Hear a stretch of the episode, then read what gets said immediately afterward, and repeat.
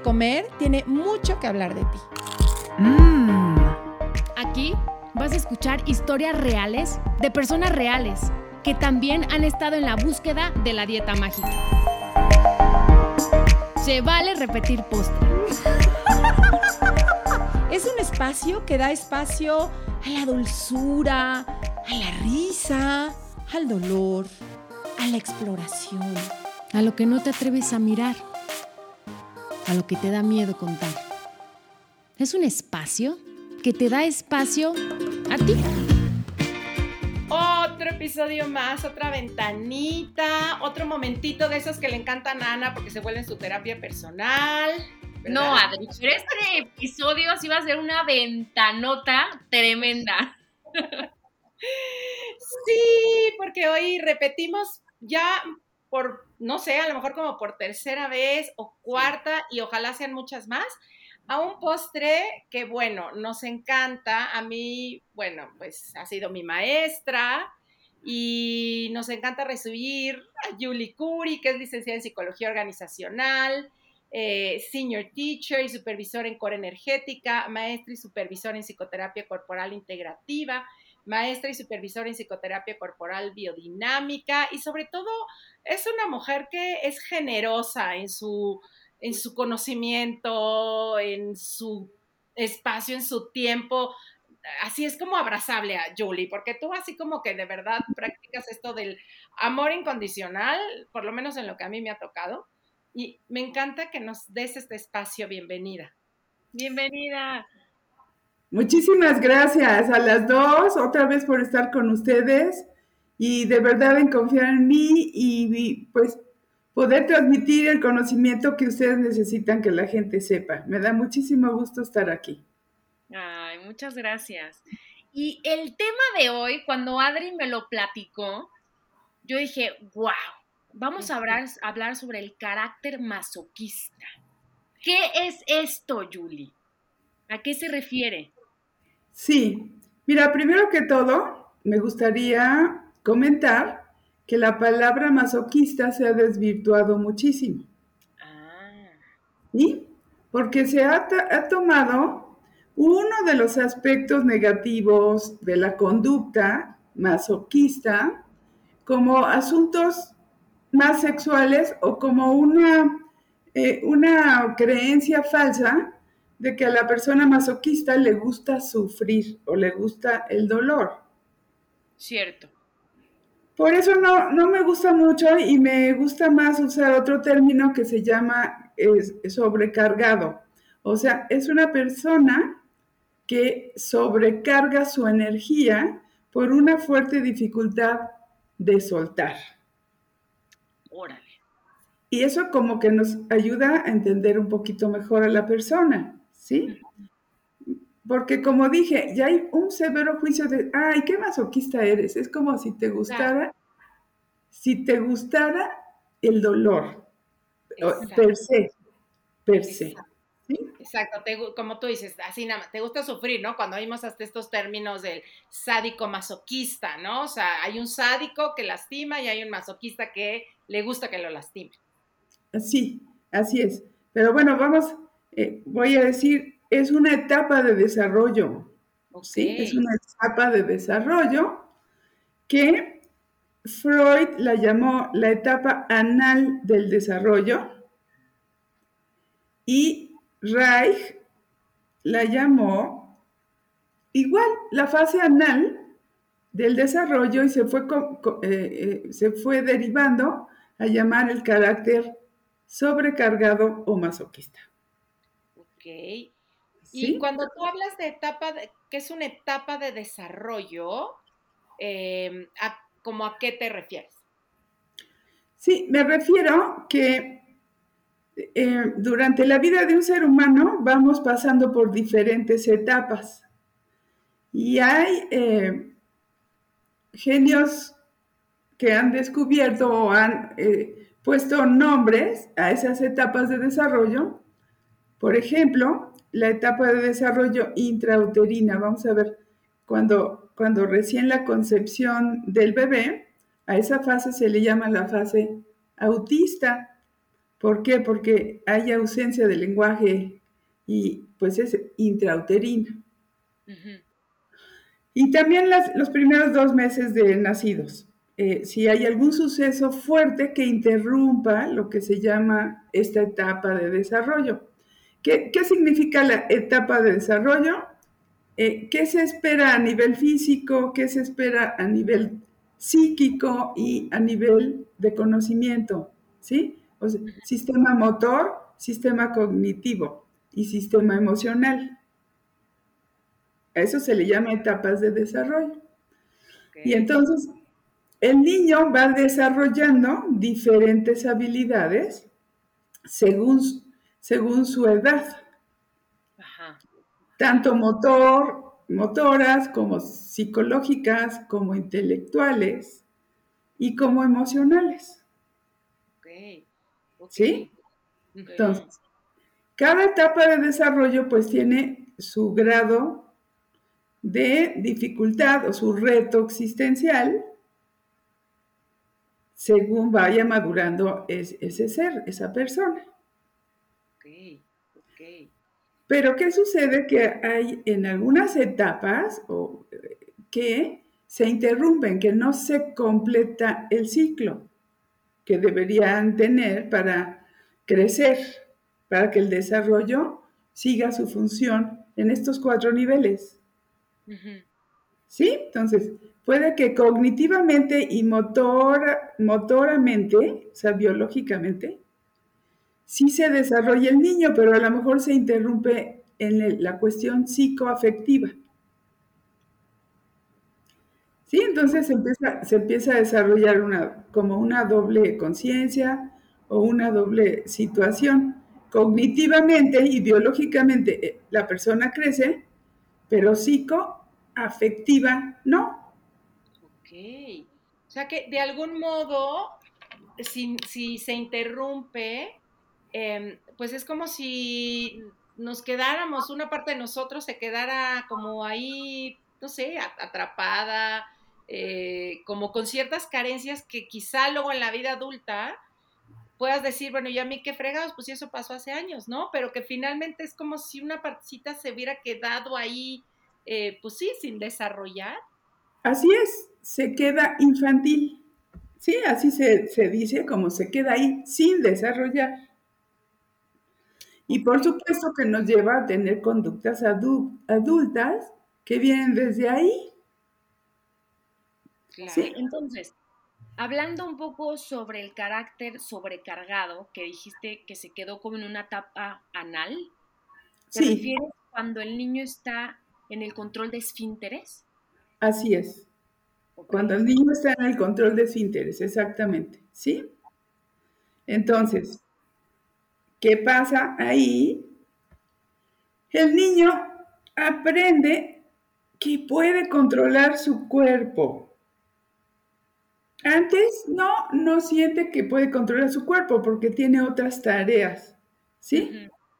la, tarea por la que pasó antes es de independencia, quiere decir que se da cuenta que ya puede gatear o caminar y entonces ya no depende en el asunto motor de alguien. Es nada más en el aspecto motor. Sí. Porque pues, aunque el niño gatee, un chiquito de dos años gatee o camine, pues obviamente que depende afectivamente de un adulto. Totalmente. ¿Sí? Sí. Sin embargo, el niño percibe que ya no depende, que, que, es que ya es independiente. Ajá. ¿Sí? Bueno, así, la siguiente etapa es la etapa en donde el niño empieza a sentir que puede controlar su cuerpo, porque tiene dos variables. Una, puede ingerir lo que él quiera o ella quiera, si no, cierra la boca y ya, no, ya no hay forma de que entre. Antes, antes no se daba cuenta eh, que podía cerrar la boca. Le, metían, la mamila o la papilla, lo que sea, Y él no se daba, o ella no se daban cuenta que podía cerrar la boca y no dejar entrar lo que le estaban dando. y, tampoco, y tampoco sabía que podía retener las heces para posponer el impulso de ir al baño. ¿Sí? Entonces, es por eso se llama la fase anal, porque es justo cuando el niño empieza a darse cuenta que puede controlar su biología, puede retener las heces y cerrar la boca. Y una, y una persona, Julie, que se queda como en esta etapa, ¿qué, ¿qué es lo que le habrá pasado? Danos como un ejemplo por la razón que se queda ahí. O sea, ¿qué es lo que puede pasar en su entorno? Hay algunas variables, ojalá las pueda mencionar en su mayoría, pero si no, bueno, siempre hay, siempre hay más variables, pero una de ellas es que forzaron al niño o niña a el control de esfínteres antes de tiempo. ¿Sí?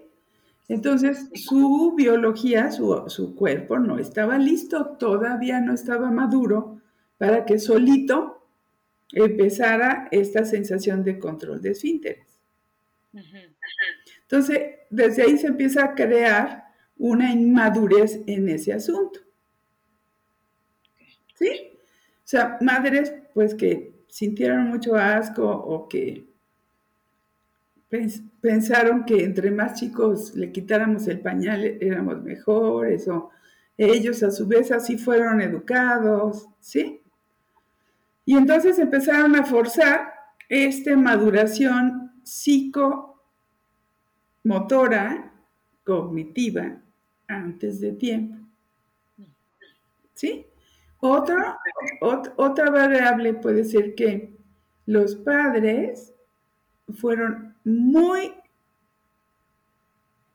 incisivos o muy violentos con el niño en cuanto a que comiera fuerza, fuerza, fuerza, y violentaron su voluntad.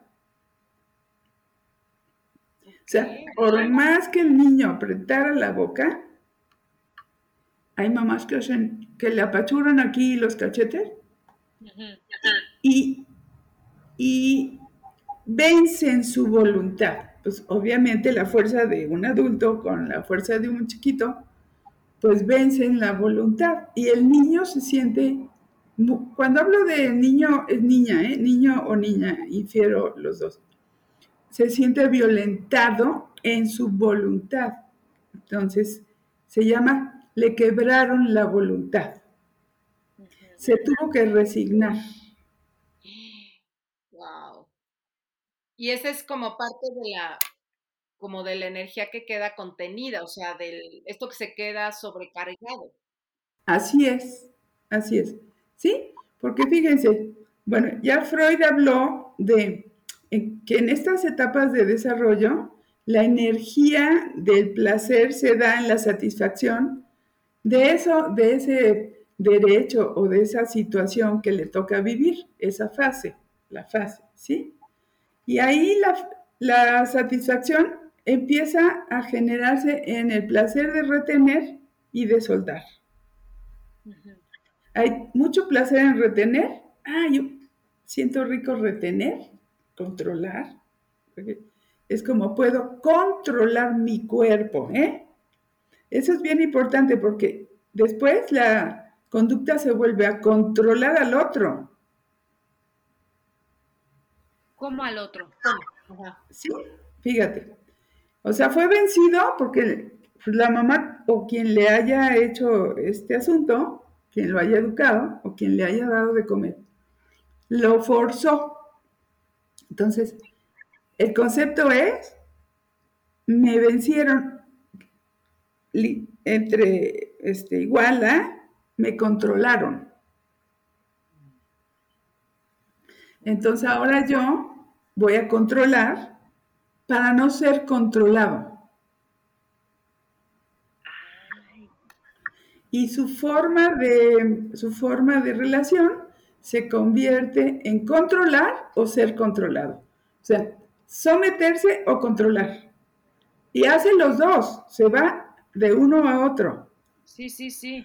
Y se da un síndrome que más o menos el síndrome se llama del oprimido. O sea, este me controla a mí, yo controlo al más débil o más chico. Y vamos a cambiarle la palabra para que nos quede más claro. Me someto y luego yo someto al de abajo o al más débil. ¿Sí? Y esa es su forma de relación. Fuerte. Oye, ¿y por qué? Porque corporalmente, ¿cómo es el cuerpo de alguien que tiene este tipo de, eh, carácter sobrecargado? Eh, sí, eh, le voy a invitar al público que haga este, este ejercicio para que se dé cuenta y de ahí veamos cómo es el cuerpo del sobrecargado. Si cerramos el puño, cierra el puño y ábrelo, cierra y abre. ¿En dónde hay más contacto? ¿Cuando cierras o cuando abres? Cuando cierras. ¿Verdad? Entonces, esto es cuando retengo, cuando cierro, cuando retengo el ano. Ajá se convierte en más placer retener que soltar. Entonces el cuerpo retiene, retiene energía, retiene alimentos. En, en, general, ese sistema de creencias genera un metabolismo más lento por esta necesidad de retener. Y así como retiene cosas, retiene también Energía retiene también placer y resentimientos, muchos resentimientos. Entonces, el cuerpo tiene una tendencia a ser grueso. ¿Sí? Y se ve, o sea, tú ves a una persona con un cuerpo grueso y dices, está reteniendo, ¿no? O sea, eh, la verdad es que hablamos sin, sin pensar de esa forma de cuerpo y decimos que son gorditos, pero no sabemos por qué. Claro. ¿Sí? Claro. Sí. Es una necesidad como defensa psicoafectiva de retener.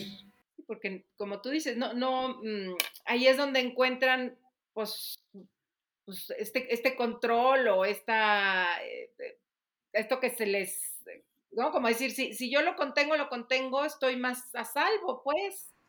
Sí, pues es, como la necesidad, sí, y está, está a salvo. O sea, imagínense aquí el apretón de la, de la mejilla, es bien doloroso, la verdad es muy doloroso. Y eso, el dolor vence al niño. Fíjate, es que está, para ir entendiendo, el dolor vence al niño. Entonces, ¿cuál es la defensa? anestesiar esa parte, ya no sentir el dolor, porque el dolor lo humilla, porque fue a través del dolor que, hubo, o sea, que lo vencieron. ¿Sí me explicó? Ay, no, me dices eso, ¿Cómo, ¿cómo anestesia el dolor? Eh, este, justo apretando. Eh... Aprieta más. Aprieta más, aprieta más, aprieta más. Y es como la vejiga, ¿no? Además aguantemos y aguantemos y aguantemos de hacer pipí, luego ya, ya, no, ya, no, ya se nos olvida que tenemos ganas de hacer pipí. Y después, cuando vamos a hacer pipí, duele, ¿no? Claro, sí. Entonces es como se asocia, se asocia, ¿eh? Por eso es que parece que le gusta el dolor, porque están asociados pero no le gusta el dolor, al contrario, a nadie, ningún ser humano le gusta el dolor. ¿eh? Es que hay como un anhelo de soltar, pero un terror de que si suelto, me fragmento en mil cachitos. Es como si fuera, como si fuera un globo. A más inflado el globo, hay más hipersensibilidad pero si se llega a reventar el globo, ¿qué pasa? Se, hace cachitos. Sí, sí, sí. ese es el terror, ese es el terror, ¿sí? Una gran necesidad de descargar, pero el terror de fragmentarme. Por eso es una fuerte y gran defensa. Fue una pseudo solución del niño. Claro. Oye, y digo, porque entiendo que hay este terror de soltar y que el cuerpo también lo manifiesta, como dices, pues no, no, no, no, no suelta, ¿no? No suelta ni la tensión, ni suelta quizá el peso.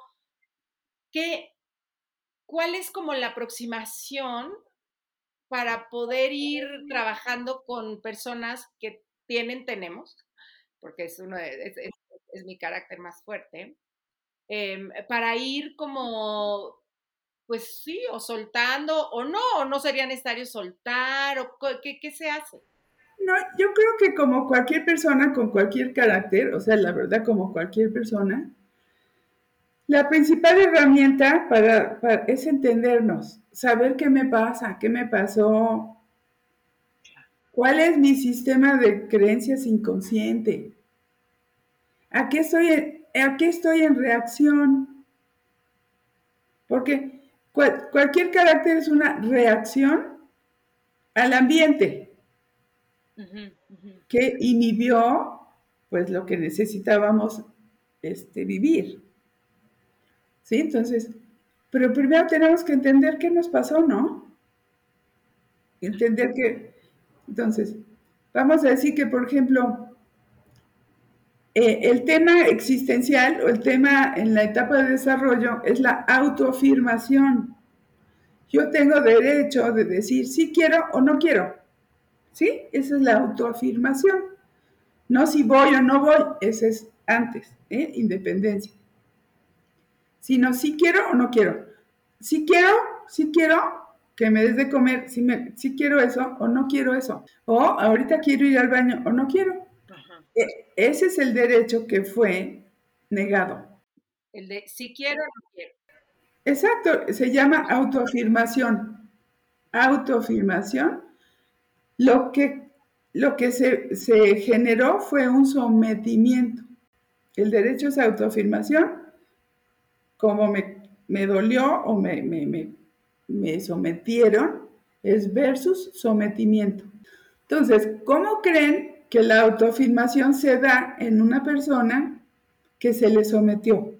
Pues a la mala. ¿Cuál es a la mala? Porque son re buena gente. O sea, sí, ojalá fuera la mala, pero son muy buena gente. O sea, de hecho, una de sus dificultades es ser mala o ser malo. O sea, la creencia que poner límites es malo. Entonces son muy buena gente. Demasiado muy complacientes, Muy complacientes. Muy complacientes, ¿sí? Aguantan mucho, este, sí, yo dos. ¿En qué se vuelve el placer? O sea, ¿Cuál es la autoafirmación? Justo en aguantar mucho, justo en nadie me mueve de aquí. Te dicen sí, sí, sí, pero hay una terquedad subyacente, ¿verdad? Entonces, los temas son libertad, porque no, como no hubo el permiso de autoafirmarse, no hay libertad. Controlar o ser controlado y sometimiento. Son sus temas. Entonces, estábamos en cuál fue la pseudo solución. Usar el no, usar el no, usar el no como un acto de autoafirmación. ¿Cómo? O sea, su única posibilidad es decir permanentemente que no. ¿Pero no que somos bien complacientes? Sí, sí, sí, pero el no está abajo.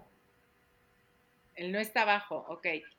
Podría ser un poco el autosabotaje, o sea, como pareciera que sí lo quiero hacer, pero al final algo pasa que ya no pude. Exacto. O sea, por la complacencia dices que sí, pero no lo haces. Porque el no se convierte en recurso de autoafirmación. Entonces, ya es un, ya es un no inmediato. Entonces, la paradoja o la, la dificultad es que dice que no cuando quiere decir que sí. Por ejemplo, lo invitan a una fiesta que, quiere ir y dice no, gracias. Y dice que sí cuando quiere decir que no. Cómete eso, por favor. Quiere decir que no y dice, ok, y se lo come. O sea, está regresado. Exactamente. qué complejo, qué complejo. Sí, porque eh, como el no ya se convirtió en su autoafirmación, pero ¿a qué le dice no? A lo que sí quiere. Eso, eso, eso, es, eso es lo más doloroso. Siempre, generalmente le dice no a lo que sí quiere y a lo que no quiere, complace. ¿Me expliqué mejor? Es que es muy confuso. Sí, o sea, yo digo sí, pero como dice Adri, es como confuso. No, entiendo por qué si quiere dice que no. Mira, tú, tú le dices a una persona, a un niño o un adolescente sobrecargado, le dices, ¿me traes un vaso de agua, por favor? Y te quiere decir que no, pero te dice sí, pero sigue ahí haciendo lo que quiere o sigue en la tele echado o, o sea, no se mueve, no se mueve. Oye, podría ser como una especie de em, agresión pasiva la que tienen, la que manejan. Sí, es agresión pasiva, pero ¿cómo, cómo damos una... ¿Qué quiere decir una agresión pasiva? Pues que igual hago enojar al otro, este, no haciendo las cosas, pero no, o sea, le digo, sí, sí quiero, sí, por supuesto, yo te lo hago, y no lo hago. Entonces, para mí es una agresión como pasiva, o sea, no, te, no vuelto y te digo, no, no lo voy a hacer porque no se me da la gana y punto. Pero entonces... flojera, o sea, simplemente mamá me da flojera. No, pero le tienen terror a la madre. O sea, a la autoridad le tienen terror porque la sometió o lo sometió. Por eso somete a los demás, más chicos, con menos fuerza. Entonces vamos a poner, por ejemplo, en una empresa, el jefe somete a los, em, al empleado, el empleado lo complace, se somete, pero al subalterno lo maltrata, lo controla, ¿sí? Lo somete eh, y así. Oye, Julie, y también habría como una especie de, como, como este enojo que no se puede poner afuera para decir, oye, no quiero, que se vuelva también un enojo como hacia sí mismo. O sea, Ah, es que es por supuesto, mira, vamos a ver tantito la herida para que entendamos qué pasa. Un poquito, les voy a decir. Los padres, aparte de lo que comenté, que someten, o sea, a huevo someten la voluntad del niño o llevan a control de esfínteres cuando no está maduro el sistema, crean mucha culpa en los hijos.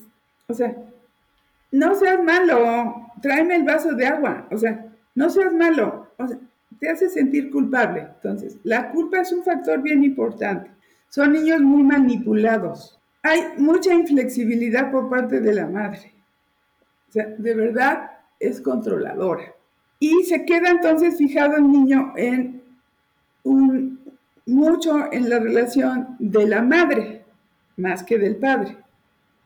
O si el controlador fue el padre, con los aspectos femeninos del padre. O sea, es un asunto de la madre tierra, por eso se genera masa en el cuerpo, porque es materia, materia. Entonces, como si expresa el enojo abiertamente, hay una descarga, perdería el carácter sobrecargado. Por eso no, no expresa el enojo, sostiene el enojo, te dice que sí, para que tú te enojes y ya que, ya que el otro se enojó, tiene el pretexto de no ser malo porque está respondiendo al enojo del otro. Ok. Yo, no sé, me viene el ejemplo en, en mi caso, ¿no? Con mi mamá que aparte tenía este tema justo con el peso, ¿no? De todo el tiempo estarme diciendo, adelgaza, adelgaza, adelgaza, adelgaza. Eh, pudiera ser que este, hasta el no adelgazar fueron decirle, no, no te lo voy a dar, ¿no? Como no te lo voy a dar, no te voy a dar eso, lo que tú quieres. Exacto, así es. Entonces, tú encuentras en el peso una autoafirmación. Es un no. Eso no te lo voy a dar. No te lo voy a dar. Y más la mamá sigue ahí reprimiendo, jaloneando, castigando, avergonzando, humillando menos la persona quiere bajar de peso. Exacto. Y te dice, sí, sí, sí, vamos al nutriólogo y no sé qué. pero no, quiere. De hecho, de verdad, una de las fuertes, fuertes dilemas es que cuando empiezan a adelgazar, aunque se sientan bien y estén contentos ellos, es como darle el gusto a mamá y por eso y vuelven a engordar por eso. Es como no poder autoafirmarse si le dan gusto a la mamá. O sea, si gano, pierdo. O sea, si yo gano porque yo bajé de peso, porque yo me siento bien, estoy perdiendo como casi casi el motivo por el cual yo te hacía enojar. Así es. Fíjate que yo me acuerdo que un día me dijo mi mamá, este, ay, pues mira, yo creo que no lo hice tan mal porque pues mírala, pues ahí vas, ¿no? Tú no sabes el coraje que me dio. Dije, ¿cómo? Estando bien, ¿tú te sientes bien? Yo medio lo caché, pero, pero era como decir, ah, no me voy a sentir mal, porque si yo ya me siento bien, como que pierdo la evidencia de que tú me hiciste daño, pues, o sea, como, como... No, no es como que te ganó. Me ganó, exacto. Te volvió, te volvió, a someter, o sea, te ganó. Exacto, órale. Como me salí con la mía, ya ves, yo tenía razón. Es, es una forma de autoafirmación, ¿verdad? O sea, si lo vemos así, podemos ser compasivos con nosotros y con los demás, ¿sí? O sea, es, es, una rebeldía subyacente. Para afirmarme, tengo que hacer todo lo contrario de lo que tú digas. ¿Sí? Sí. Muy fuerte, porque siempre es una reacción. Sí. O sea, la persona no hay una real autoafirmación porque está en reacción. Claro. Porque tiene que estar como defendiéndose del, del sometimiento todo el tiempo. Así es, entonces, pues tú quieres que yo baje, no me voy a someter a ti, no voy a bajar. Y a toda la autoridad, ¿no? Este, a, todos. o sea, la nutrióloga, o sea, nada más basta que, te digan, tendrías que hacer esto, o como para que algo adentro, y lo hablo por mí, ¿eh? se diciendo, no te lo voy a dar. Sí. entonces, eh, una de las, de las, entonces, bueno, ya quedamos que mamá reprime, jalonea, castiga, este, manipula con la culpa y papá apoya esto o no está. No hay un masculino que libere a la personita de la madre de así, controladora. Entonces, ¿cuál es una de las salidas? Si no hubo un masculino que las liberara de las fauces de la madre controladora, ¿cuál será una de las salidas? Integrar un masculino propio, un masculino que te saque de esa relación con la madre, o con la madre interna, o con la rebeldía interna, para que la decisión venga desde dentro, no en respuesta a, que venga porque. Tener un masculino interno, ¿cómo, ¿cómo sería ser un masculino interno? Es una pregunta muy complicada porque como la idea está que cualquier cosa que venga de fuera me quiere someter, pero al mismo tiempo está chiquita en el aspecto psicoafectivo, quiere ser ayudado, pero si le ayudan, se siente humillado y controlado. Entonces necesitamos hacer un, un nuevo ego que integre la propia disciplina lo hago porque yo quiero, no porque nadie me dice. Y tiene que ser, pues es poco a poco, primero como todo, vuelvo a decir, tenemos que mirar el fenómeno. Tengo que ir poco a poco comprendiendo que no obedezco a nadie, ni siquiera a mí. A mí, a mi parte ya como introyectada, porque sí es cierto, o sea, de pronto ya, igual la mamá ya ni dice nada, pero tú ya tienes como tu mamá aquí adentro diciéndote, eh, lo tienes que hacer. Eh. Hace ejercicio, camino, no sé. Y tú, tú dices, no, ni madres. Exacto, exacto. Yo me he cachado, de repente, sobre todo antes cuando iba a caminar, de repente decía, no, a ver, vamos a, aguanta más. Es que bastaba, era, era, impresionante. Que yo me dijera, tienes que aguantar más, para que en ese momento se me acabara la energía y dijera, ya no me puedo mover. O sea, pero nadie me lo estaba diciendo, yo misma. Así es. mira, ya, ya, me, vean, y bajé 5 kilos. Y digo, ni madres. No. No. ¿Sí? ¿Por qué es esta respuesta que es así? O sea, se llaman resortes psicológicos, así como. Por eso, llevar a que la persona comprenda, porque es muy fácil entenderlo, pero comprenda que la sumisión no es obediencia porque te dicen, yo misma lo, lo digo también desde mi aspecto masoquista sobrecargado, digo, si yo siempre fui muy obediente, no es real eso. Fui sumisa, no obediente.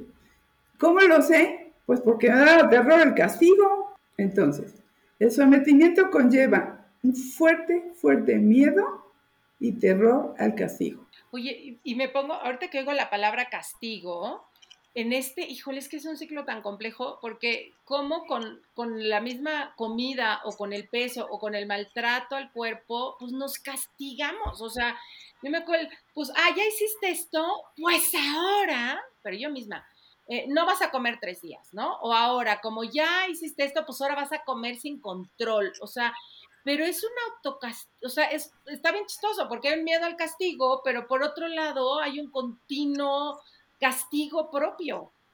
Sí, a ver, si tú te acostumbraste a ser castigada, ¿cuál es la conducta que te da seguridad? Castigada, está horrible, pero pues sí. Pues sí.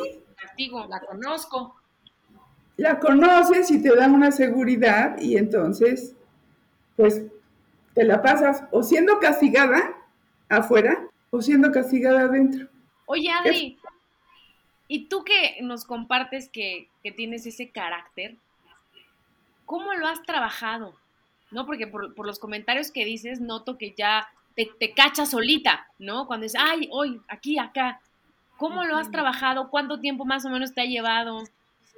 Mucho. Uno, porque no tenía idea que yo tenía ese carácter hasta que empecé a estudiar con Julie, ¿no? Entonces ni cuenta me había dado que, existía.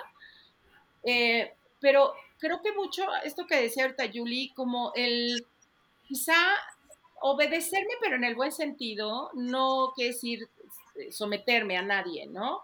Como es o sea, yo me he generado, y no sé si esto tenga que ver con el masculino interno del que habla Julie, como muchas disciplinas, por ejemplo. Como mucho, esto a mí me hace sentir bien, ¿no? Entonces, no sé, las días me levanto y medito y digo, y esto a mí me hace sentir bien, ¿no? Y a lo mejor cuando yo quisiera empezar el, porque tengo que, no, porque me, me siento tan bien y hago esto porque me siento tan bien eh, como ir eh, apropiándome, justo lo que decía Julie, ¿no? Me gusta, me cuesta trabajo defenderme, yo me gusta o no me gusta, pero creo que desde teniendo lo primero consciente, que, surge una rebeldía muy rápida en mí ante el tienes que. Y lo tengo que bajar y, y, ponerlo así como, a ver, mamacita, nadie te está diciendo que tienes que, pero se siente muy bien o no se siente bien, como poniéndome límites, poniendo límites afuera eh, esa es la forma en la que a mí me ha ido dando. Entonces, me da, me, eh, lo podemos resumir, la recuperación de la voluntad, la reestructuración de la voluntad interna. Yo quiero. yo quiero. Yo quiero. Ese Es ese integrar el masculino que nos lleva a la disciplina, ¿sí? Reconstruir la voluntad, porque fue doblegada. Fue rota. Y yo no sabes cómo oigo, ¿no? En muchas de, la gente con la que trabajo, que justo me dice eso. Es que en el momento en que justo la gente me empieza a decir, oye, te ves muy bien, te lo dije, te lo dije, ¿no? Pues es que nomás con que, de qué bien te...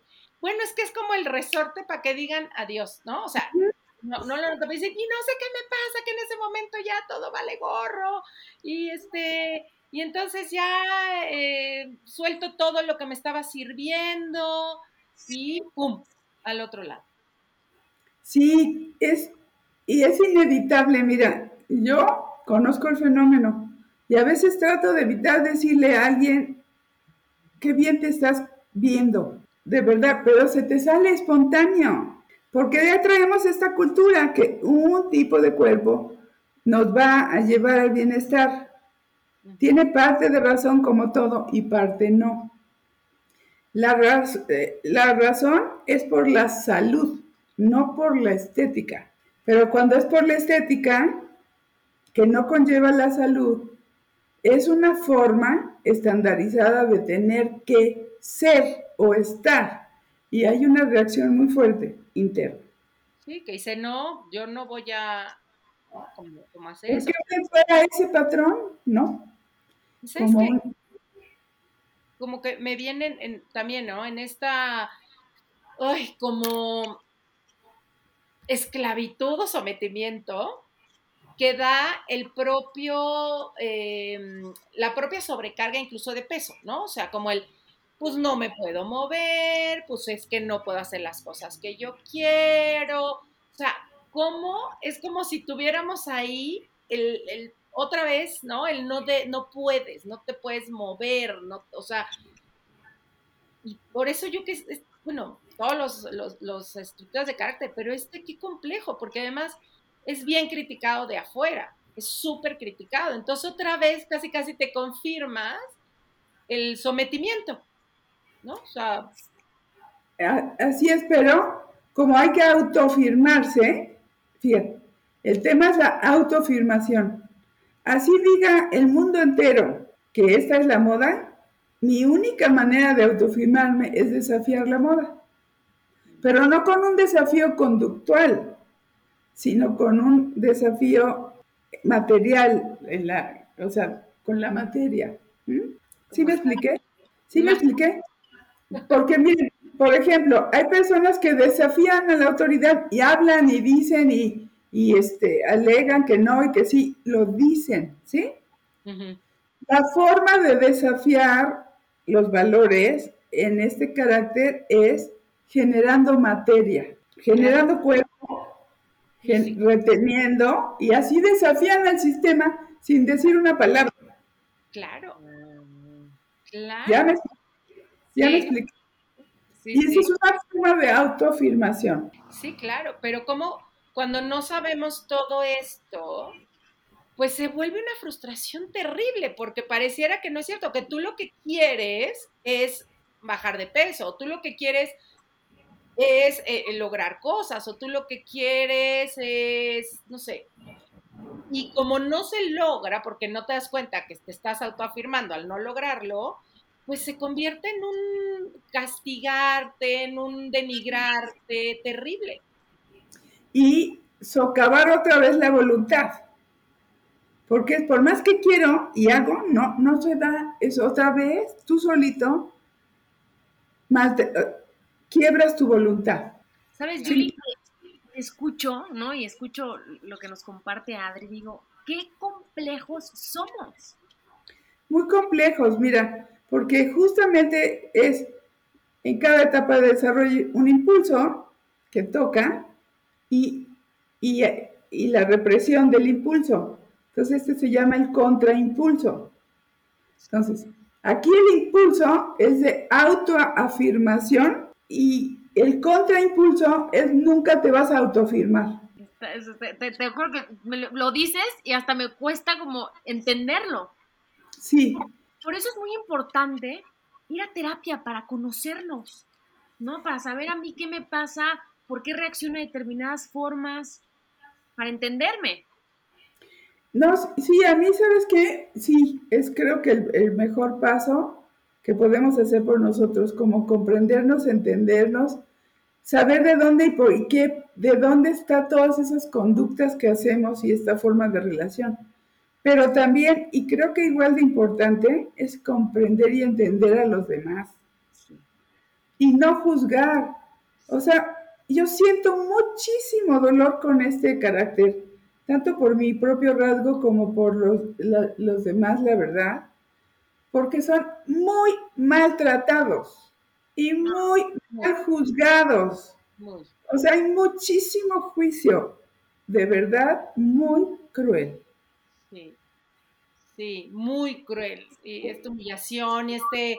Pues, muy fuerte. ¿Por qué pues no lo logras? Pues estás mal, vete que no te quieres este, que no te gustas, porque es, o, es desde el, pues no te van a querer, no hay ropa para ti, este, no tienes acceso a los privilegios que sí tiene un cuerpo delgado, y como si pareciera que, pues con un, nada más darte la vueltecita a un botón ya lo podrías hacer, ¿no? O sea, ahí está como incompatibilidad o esta no empatía de, pues, oye, y esto lo hablaremos en otro episodio, pero hay otros tipos de carácter que pues para ellos, de hecho, la materia no saben ni qué hacer con ella, ¿no? Así es. Pareciera que entonces como desde yo decir, pero a mí me es tan fácil no comer, o a mí es tan fácil adelgazar, que es como, pues qué tonto estás tú que no lo puedes hacer cuando estamos hablando de, de cosas bien diferentes, porque cada quien está teniendo su propio reto existencial. Así es, así es, sí. Y hay una, una, un, juicio que más me duele, que, que, dicen que son huevones. Exacto. sí. Cuando no saben todo, todo lo que hay abajo de esa, de esa conducta, muchísimas cosas. ¿sí? Es, es, todos los caracteres tienen su propio ganancia y su propio sufrimiento.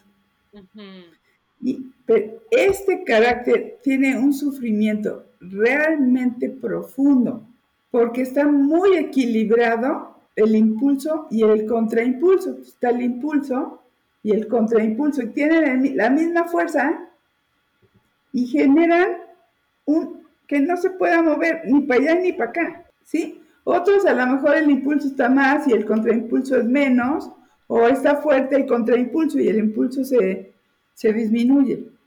Este está tan parejito que genera un estancamiento. Wow, híjole. Sí, y que volteen y digan, pues ¿por qué no te mueves? Pues haz algo. Y de verdad, como dices, pues es que como por desde dentro está estancada. Pero eso no lo sabemos hasta que igual, y por eso creo que este espacio, esa es la, la intención de, de hablar estos temas que yo sé que de pronto es como de, ay, Dios mío, ¿qué es eso? pero que de verdad lleven esta lucecita tanto a las personas que juzgan como a las que somos juzgadas, de hacer un alto, eh, de, de, de, verdad tener empatía y si sientes esta, creo que ves cuando le ponemos palabras ahorita que dices este estancamiento y que mucha gente estoy segura que ahorita dirá, así me siento, me siento estancada, no puedo. Así es. Entonces, eso también es el inhibitorio del movimiento.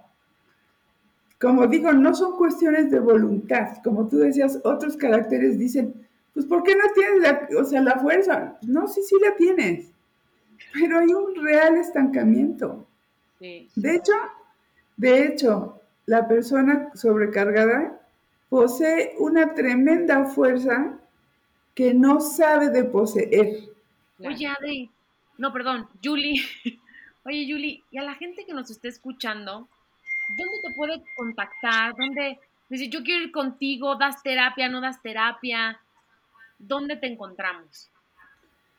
Mira, yo, yo tengo un centro para formar terapeutas o proceso personal en grupo.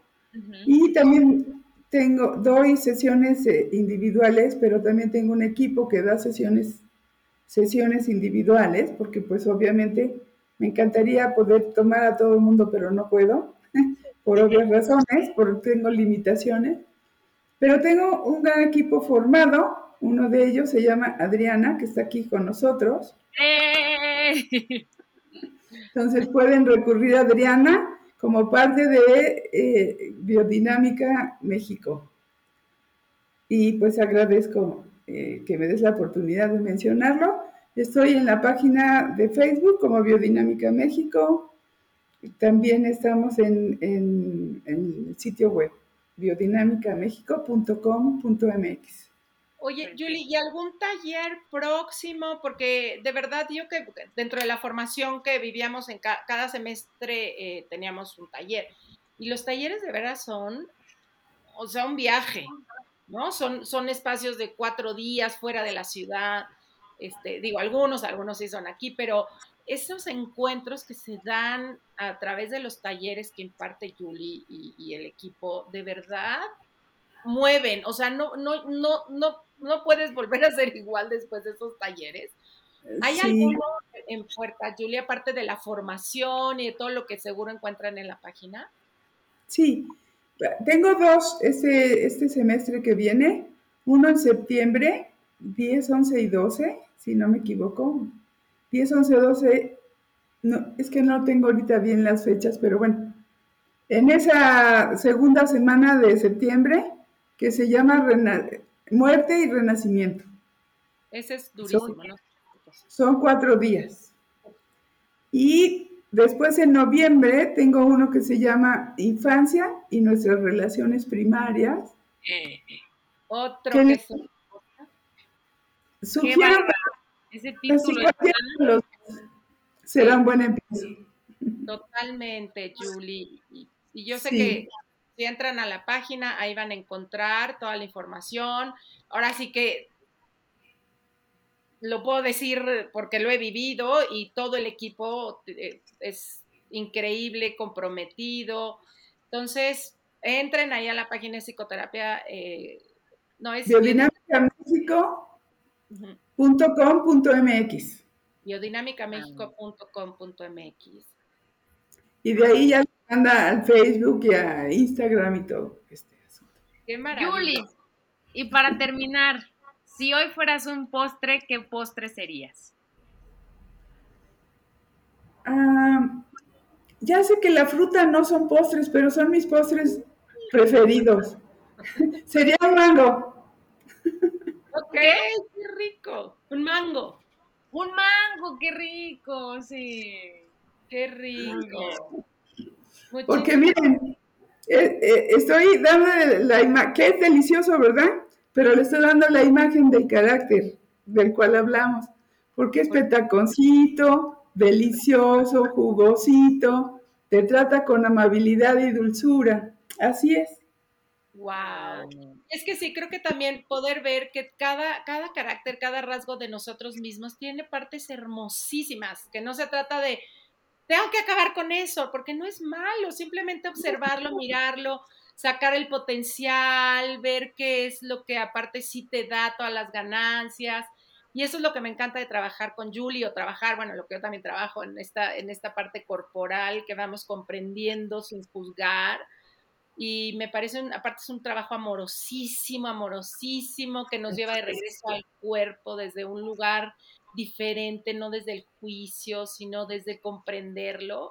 Entonces, bueno, pues yo te agradezco, Julie, y yo el próximo eh, fin de semana tengo taller, el peso de tu peso se llama, mi primer taller vivencial después de dos años y medio, em, y también me pueden buscar eh, en cualquiera de nuestras páginas de Se Vale Repetir Postre o de Adri Esteva. Y qué belleza saber que nuestro cuerpo nos puede llevar de regreso a nosotros, ¿no? Yo digo, en vez de que sea tu coco, que sea tu foco y el que te lleve de regreso a tu gozo. Mira qué bonito salió la, la, rima. Hermoso. y pues muchas felicidades, Adri, con mucha suerte para tu taller. Se lo súper recomiendo. Gracias. Yo también se lo súper recomiendo. Julie, gracias, gracias por tu tiempo, por tus palabras. Como siempre, nos dejas o sea, me dejaste la cabeza girando y pues gracias de todo corazón. A ti, Ana, me da mucho gusto verte otra vez también. Gracias a las dos por la invitación y que tengan buenas noches. Igualmente, un abrazo, beso. Bye. Si te gustó el podcast, pasa la voz y no olvides suscribirte.